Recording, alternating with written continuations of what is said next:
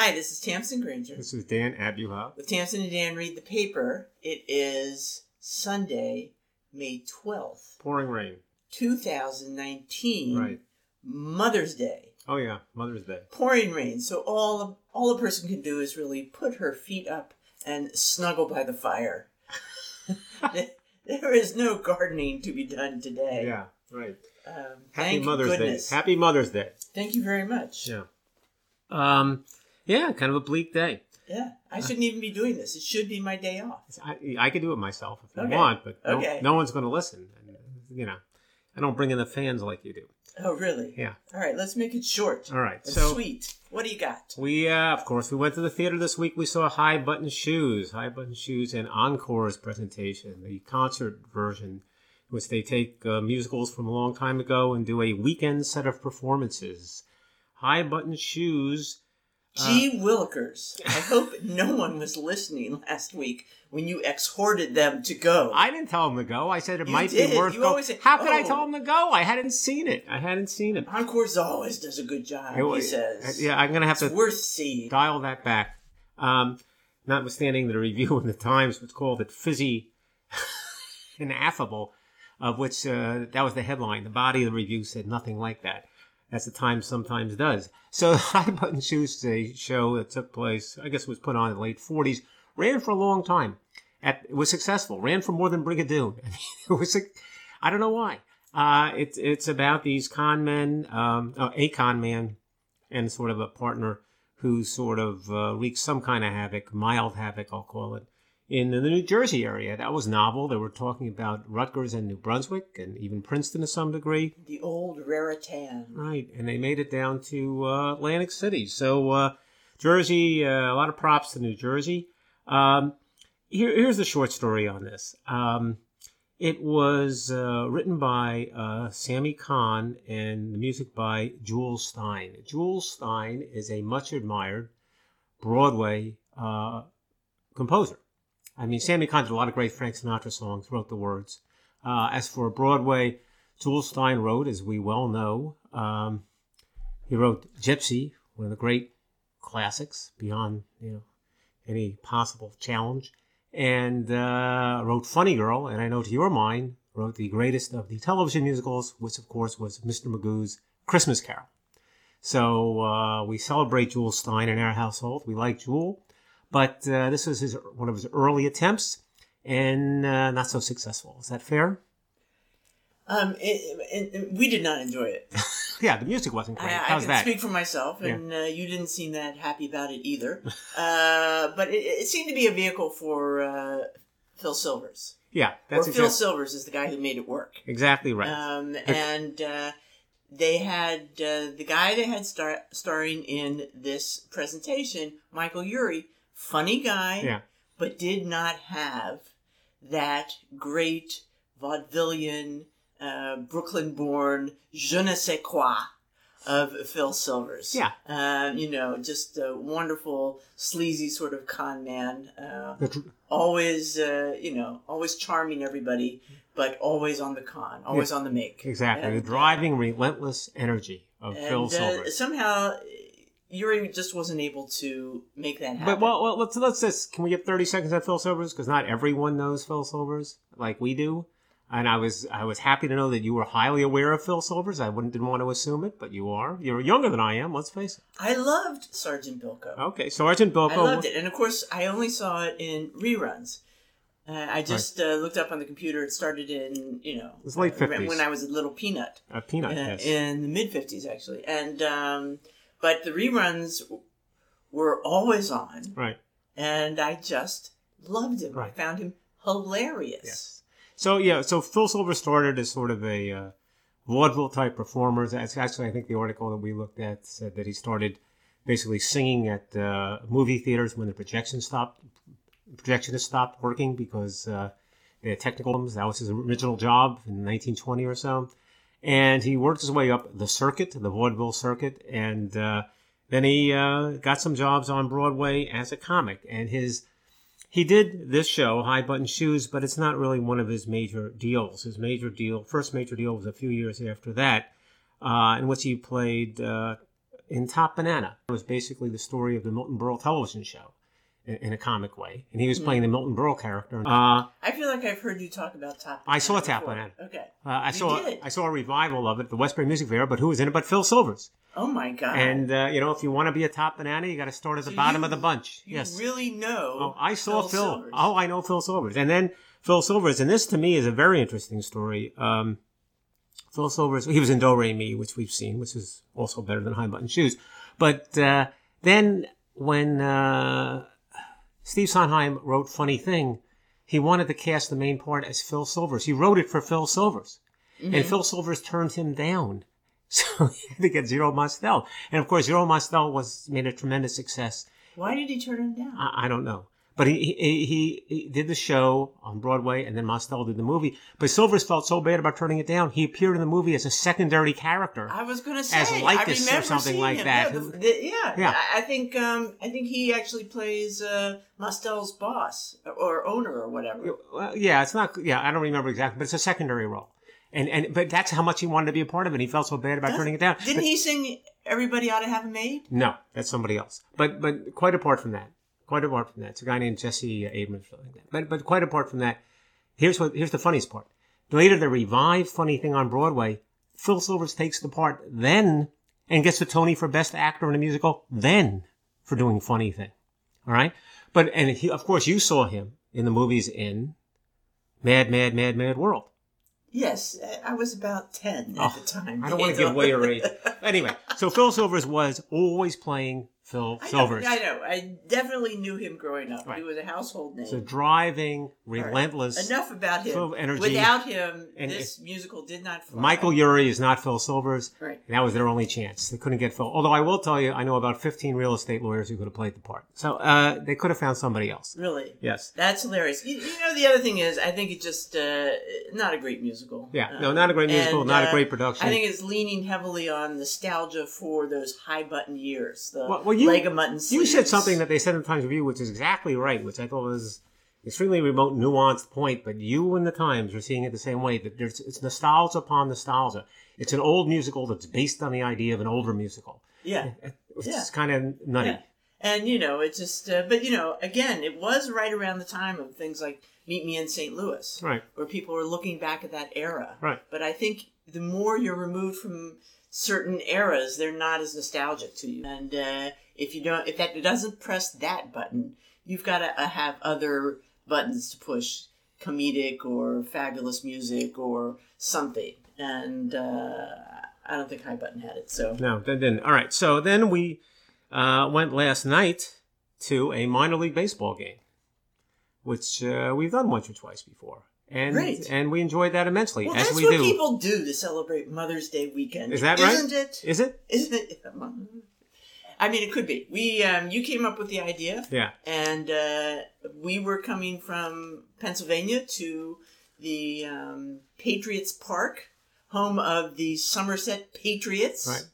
And uh, Nico and Granger met us there. They were on their way back from Brooklyn, and it was Mhm. kind of a halfway point Right. and uh, we met at the park. We paid two dollars The park. to park in the I lot. shelled out for the for the paid parking. Yes, but many. It's actually a ballpark that's attached to a mall. Right. So many people just park in the mall and walk across the street. You go to Target. You park in front of Target, and you cross the street. You're in the ballpark. Right, and you can pick up a few items on your The way, Target. besides the souvenirs. Uh, Look, this couldn't be easier to get to, right? Uh, it's right off the highway. Right. And for people who live in Somerset or in that area, particularly, it's very easy to get to. It couldn't. The the parking is right there. It's not hard to get out. It costs nothing to park. It costs nothing to go to the game. We got very. We were sitting right behind the dugout. It's We were fifteen pretty dollars much- a seat, Yeah, right? fifteen dollars for a I- third row. I mean, I thought they were going to ask you to pinch hit. I mean, we were right there, and uh, and of course they had all the ballpark food that you can well imagine, which uh, you work through your yeah, and they had some of the, you know, uh, they had funnel cakes. Yeah, They had Guinness on tap. they did. Uh, they had prosecco in a can, uh, so uh, everything you could need for an outing.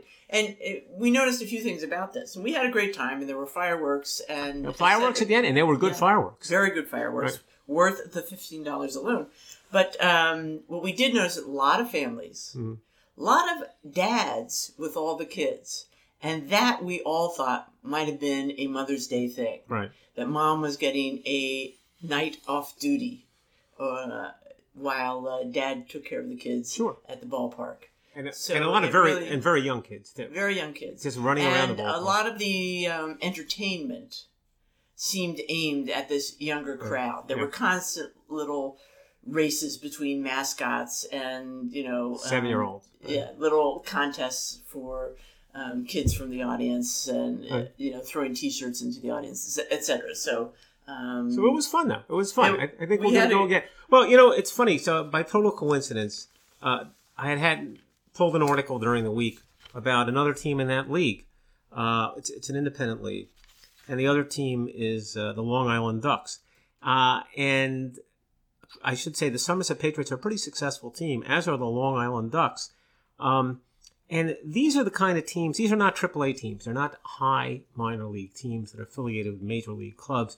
But they are sort of an odd collection of players, including uh, former players who are kind of really on the way down, giving it a last shot, but have recognizable names. And the managers are often like that. So the team that played, what were they, the Barnstormers yesterday from Lancaster? right? Yeah. So they were managed by Sparky Lyle. Some people remember. They were. Oh, yeah. I, I thought you said that Oh, uh, maybe the. Patriots were. I'm No, confused. You might be- Patriots were because we were in the um, You're right. gift shop looking at uh, the cards, the player cards. That's right. And Yeah, Sparky Lyle. Exactly right. And uh, my mistake. The Long Island Ducks are managed, according to this article, by Wally Backman. Now, Wally Backman was a guy who played second base for the Mets, a real hard driving, hard drinking guy on their championship team in 1986.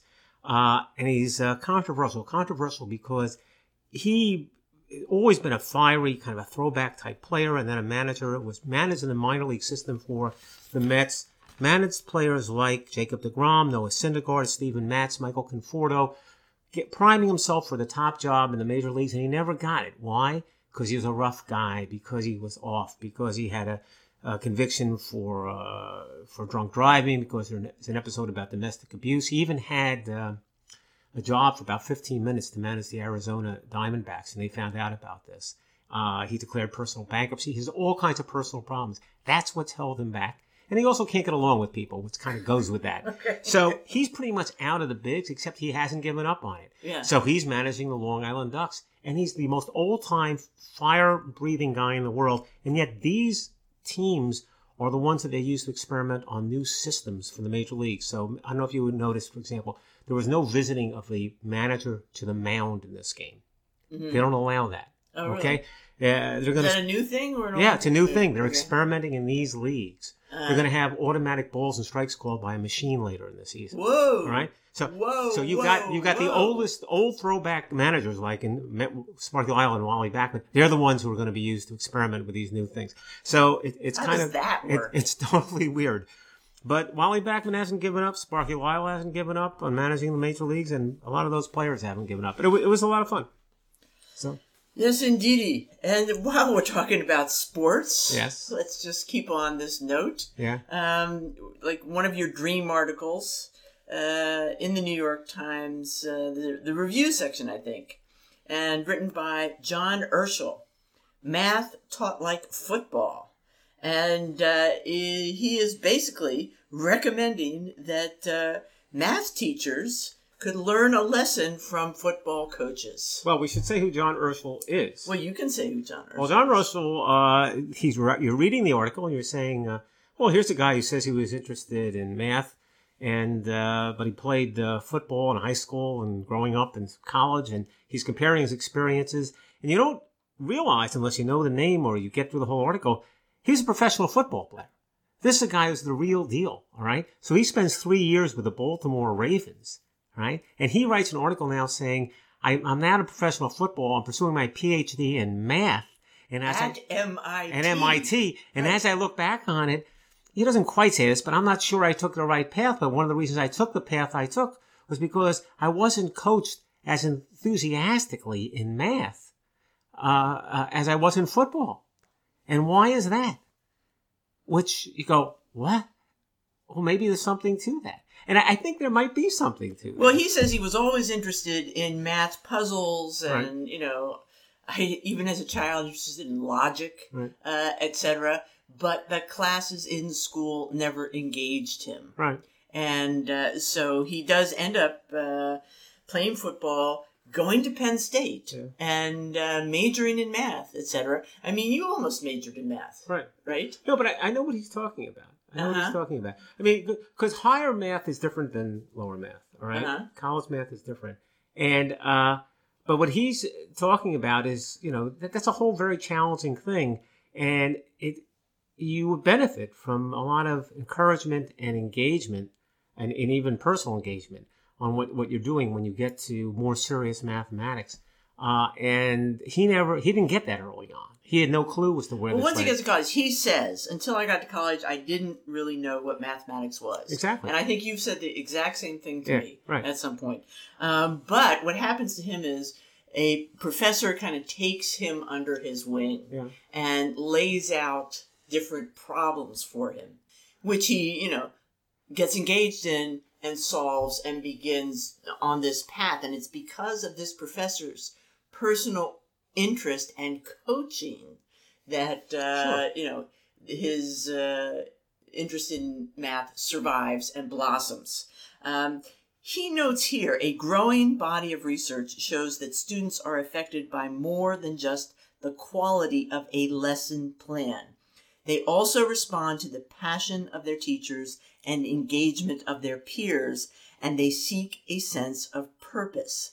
They benefit from specific instructions, constant feedback, and a culture of learning that encourages resilience in the face of failure, not unlike football practice. Right, but also, uh, look, I think he makes a very good point. Number one. Number two is uh, that reminded me, you know, when I think of your teaching and what you talk about your teaching experiences. I mean, I'm sure just listening to you talk and people who listen to this to hear you talk about art, I know that you bring a certain amount of enthusiasm for the subject to it, and not only, that only is conveyed when you're teaching students, but they also get a sense of why this should matter to them. Right. But And- also the point he makes about specific instructions. Yeah. That is something I learned Right. going along. You know, don't, don't give these vague uh, um, ideas of what you might want in the paper or whatever. Um, tell Right. people exactly what you want, Right. and then give them feedback about how that measures Right. up. It's a- it's a- and football automatically does that. You're running a particular route. You have this to do. You know what the goal is. The You know goal why? is to make you know, that you know why? Because the coach is invested in the player because the coach wants to win. right. Okay. But also, but everybody there knows what the goal is. Yeah, it's yeah, yeah. very clear. Yeah. Okay. Well, they have to do that. That's Um, part of it. And, and so he he uh, makes a good point, and uh, he sums that up by saying all good teachers, like good coaches, communicate that they care about your goals exactly. because you have the same. Well, that's what I mean. That's what I'm talking about the goals. art too. It's more, Right. it's a more, not a matter of saying I'm interested in art. It's a matter of saying here's why you might be interested in Yeah, art. and it's rarely a matter of having a brilliant, uh, brilliantly written, you know, Lesson um, plan. lecture right. to make. Uh, it's uh, you know, it's making all that land, and how do you make it land by developing Which is a people thing. that interaction. Oh, I agree. All right. So you know, I'm I'm not usually excited about um, commencement addresses. Not that they're not. I am. I, I know you are. I love those pithy bits of wisdom. I, I do, but they're, they're, they're- at a certain point, there are so many tropes you can have. They're kind of redundant. You hear the same thing every year, every year, or you hear 15 little quotes. At my age, I can hear it every year, and it seems perfectly new. Okay, well, I'm still remembering them. But the, there's an article by Jason Gay, The Secret No One Will Tell You, and it's not really presented as a commencement address, but it might as well be. And, you know, he covers several things. It's not worth covering all of it, but he makes one point, which I think is a really good point. And that is, and here's the quote nobody really knows what they're doing. Nobody. And, and, and that to me is actually very So important. true. And it's so true. And I think when you're a young person, and I'm not talking about 18, I'm talking about 28, I'm talking about 35, you don't quite get that. You're sitting in a room with people saying everybody knows what's going on and knows how to And do I'm it, clueless. but me. And or and I'm the one who doesn't get the secret handshake. I'm the one who was uh, sick on the that day at school. Everyone's got it. No one's got it. Okay, that's that's the especially not the guys who are saying most loudly that they've got it. Right. Okay? Well, it says even the people who seem like they know what they're doing, they don't know what they're doing. And everyone is making it up as they go along. I look, that is just true, and they don't believe you, and it couldn't be more true. He also says another thing that people have to learn to embrace that chaos, get comfortable with not knowing. And he cites some survey where they are they're surveying people in their 90s about when they're happiest, and they were in the period in their lives when things were kind of out of control. They couldn't figure out what to do with the kids. They didn't have the money. They, they didn't know what kind of chaos. Right. And they kind of worked it through. And it's a matter of you get comfortable with that. That's through the motions. Those people are not investing in the kind of thinking they have to be doing. The best that have is that you don't know what you're doing because that's what causes you to re-examine everything you have to do. That's the secret yourself. You have as good a chance of figuring it out as anybody else. So I, I thought that resonated. Thank you. um, well, you handed me an article called "Why You Should Binge Read" Right. by Ben Dolnick. Because you're a great reader. He's that's an why author. I, you're I'm the not a reader. You're the reader, reader in the but I family. no, I uh, that's not at all true. But I have done some serious binge reading lately. Yeah. And he is basically it's kind of a cute uh, article that compares, you know, binge reading to, you know, uh, bit, you know, binging on Netflix uh, series, etc. Um, so I, I guess that what's make that is what makes it fun. But his basic point is uh, you're doing the wrong thing if you're just uh, reading something for five or ten minutes and then going to sleep and then picking it up in another few days and giving it another five or ten minutes. He said you got to really get into it and give it a chance and get yourself engaged. Yeah. Um, which doesn't seem quite like binge reading to me. I think he just wanted to use that phrase. Right. Um, but I have done some binge reading. I mean, uh, I, I will do that. I, you know, I fell in love with the Deborah Harkness books, and I read right through them. All right. Uh, That's great. and uh, and it is fun, and it's engaging and rewarding, and you're devastated when it's over, just like you're devastated uh, when you know it's the finale of uh, whatever series you're watching. Uh, so you know there is some uh, um, correlation there, and but I think hopefully we still have room in our lives for binging in all these different areas. Uh, you know, on the small screen and the book uh, and the audiobooks, Well, whatever. look, you got to. I, I, it's a much simpler point to me too. But you got to give it some time. Sometimes you, you know, something doesn't capture your interest in the first five minutes. It's worth the investment, and and that, that gives you the chance to get carried away. It's hard. I can tell you because I read bits on the train, and sometimes it's not registering with me. Yeah. But when I put on put aside a half hour, it's a different experience. I do have certain books um, that I only read a bit at a time, Yeah. and it doesn't bother me. Okay. Okay, and they're good for that. There's the, the enormously long biography of the artist Thomas Thomas Gainsborough. Mhm. Um, I've been reading forever, Uh-huh. but you know it's uh, it's a biography, and so you know I'm not I'm not going to find out who killed the butler.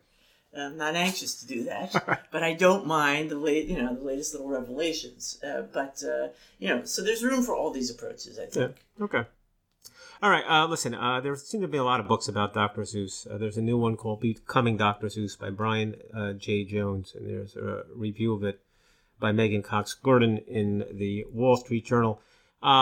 So it's not worth going over all the details about Dr. Seuss, except for this thing that came to my attention for the first time, is that he started writing children's books. He really started writing children's books because he was uh, he had a contract with Standard Oil to do some creative writing or writing generally, and uh, What yeah, he worked for Standard, Oil. standard oil? Yeah, he had he was basically doing illustrations for them, Oh, and okay. but the exceptions that he was allowed were limited, you know, and but one of the exceptions that applied was children's books, so that's how he got into children's books. Um, oh, so he couldn't write for anybody else, Right. Because it would be in conflict Exactly. with his job, Right. But children's books he could write. He could write. That's- Interesting. That's, exactly why he did it. Um, but in any event, uh, it came wartime.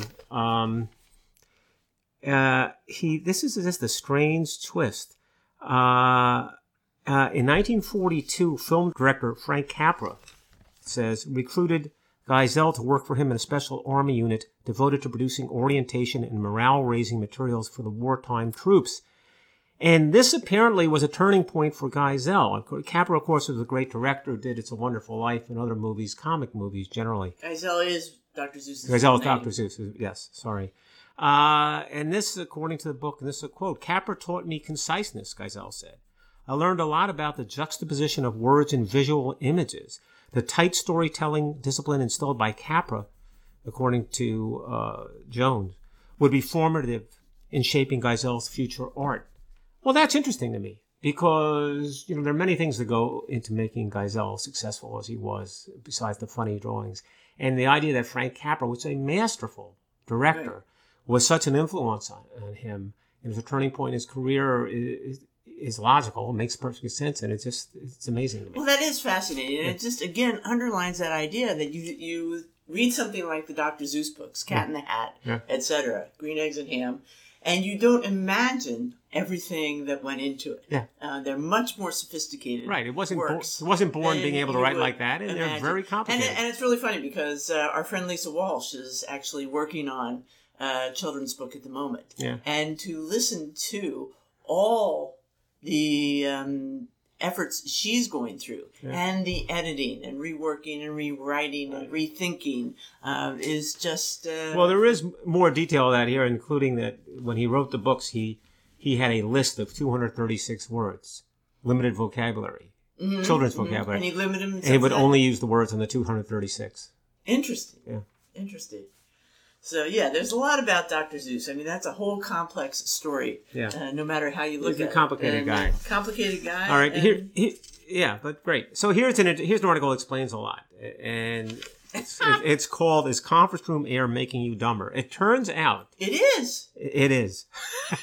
it is. Because it turns out that they say, you know, that every time you walk out of a conference room, it feels a little cooler and you realize it was stuffy in there.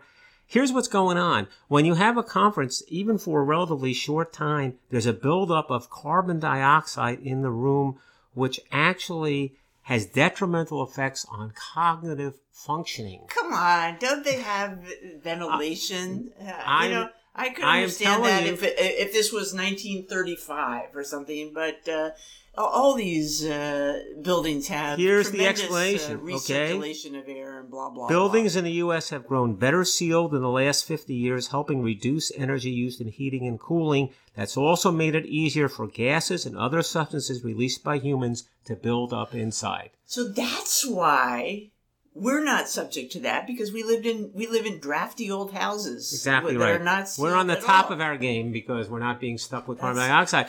But if you, this explains everything, all the dumb decisions that have been made by every organization over the last 30 years, the explanation is that they were made in conference rooms which were filled with carbon dioxide. Now we know. Okay. All right. So another problem solved. Uh, yeah. Bizarre. Wine in a can. Yes.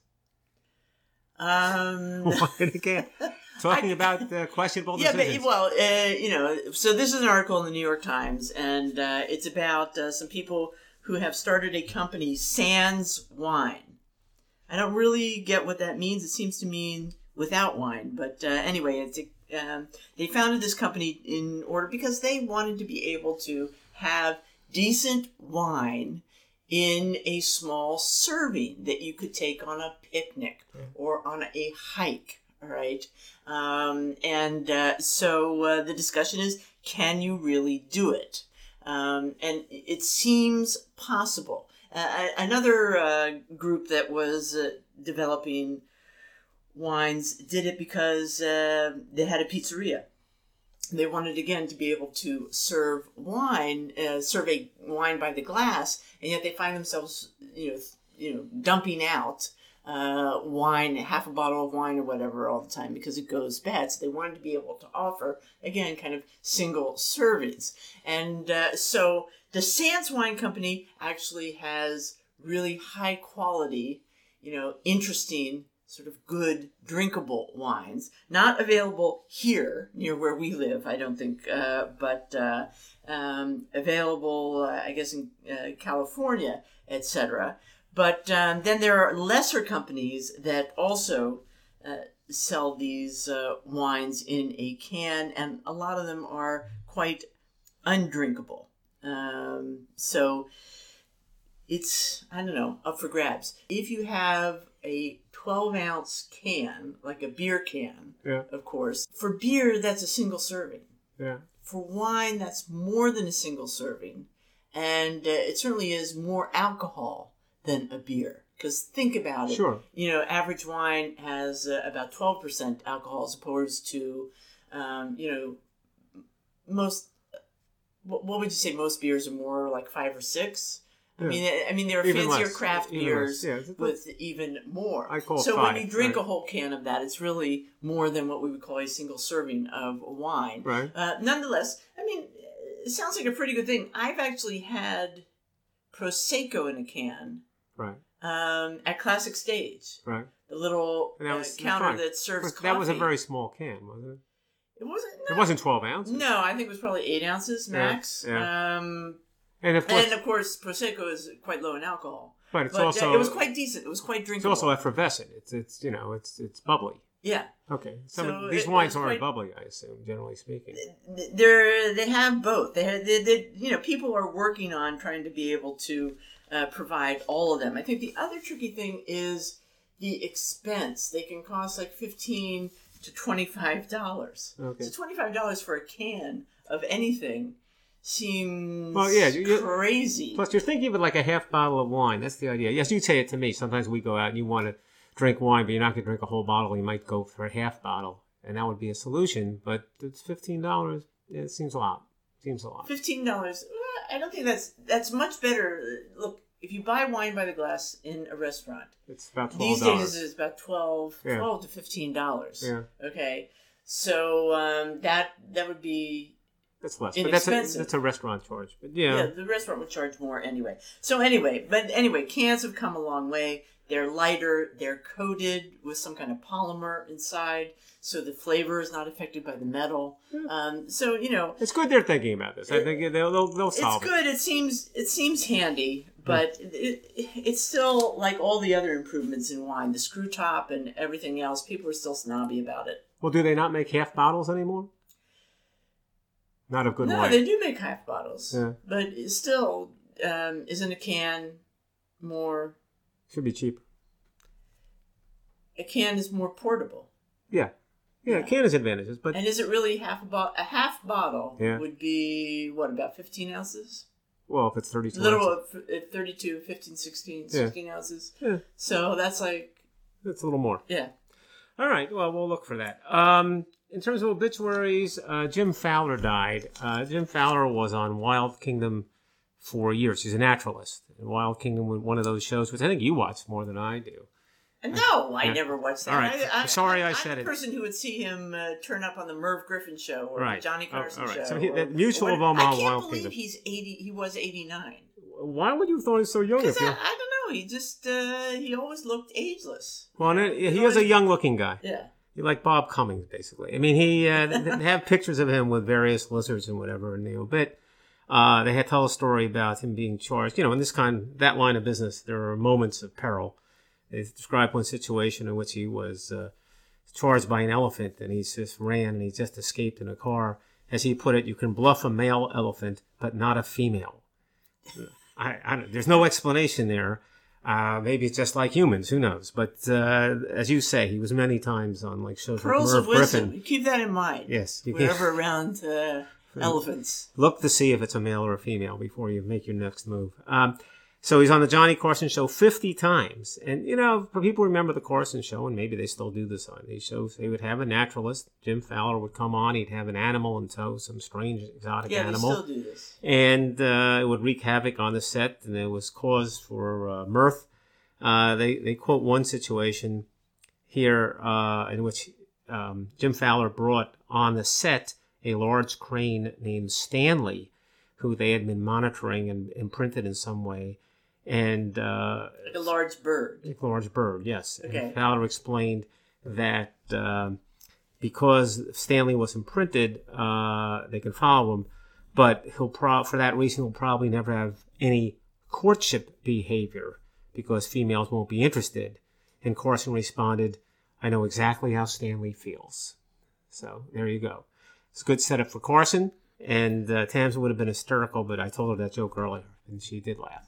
But uh, it, you know, it was uh, it was funnier than you would expect it to be. Um, and uh, so he No, passed kid- away. kids and uh, animals are always funny, right? Yeah. Oh, it's not, not always, but uh, he was good. Yeah, they're pretty. They're pretty dependable. All right. Okay, So last Mother's Day. Well, of course, uh, in honor of Mother's Day, Yeah. uh, what, what is it? The Duchess of uh, Sussex uh, gave birth. Right. Meghan Markle Exactly had her baby, uh, you know, wonderfully dressed for the photograph. Uh, really cute little bambino in a nice little white cap and uh, swaddle. And uh, so there's lots of excitement. Did you know the name? The name is Archie. Oh, What a great name. Is Isn't it? that- yeah, it I don't know. And he's not going to have a title. Okay. oh no. No. Um, so that makes him more of a normal person. So there's all this excitement. So, of course, there are all these other articles about royal births. And there's quite a wonderful one in the New York Times uh, describing, uh, you know, a couple of different uh, stories about royal births. Uh, a lot of them sad and weird. In 1688, Mary, the second wife of James II, who was Roman Catholic, announced the birth of a baby boy.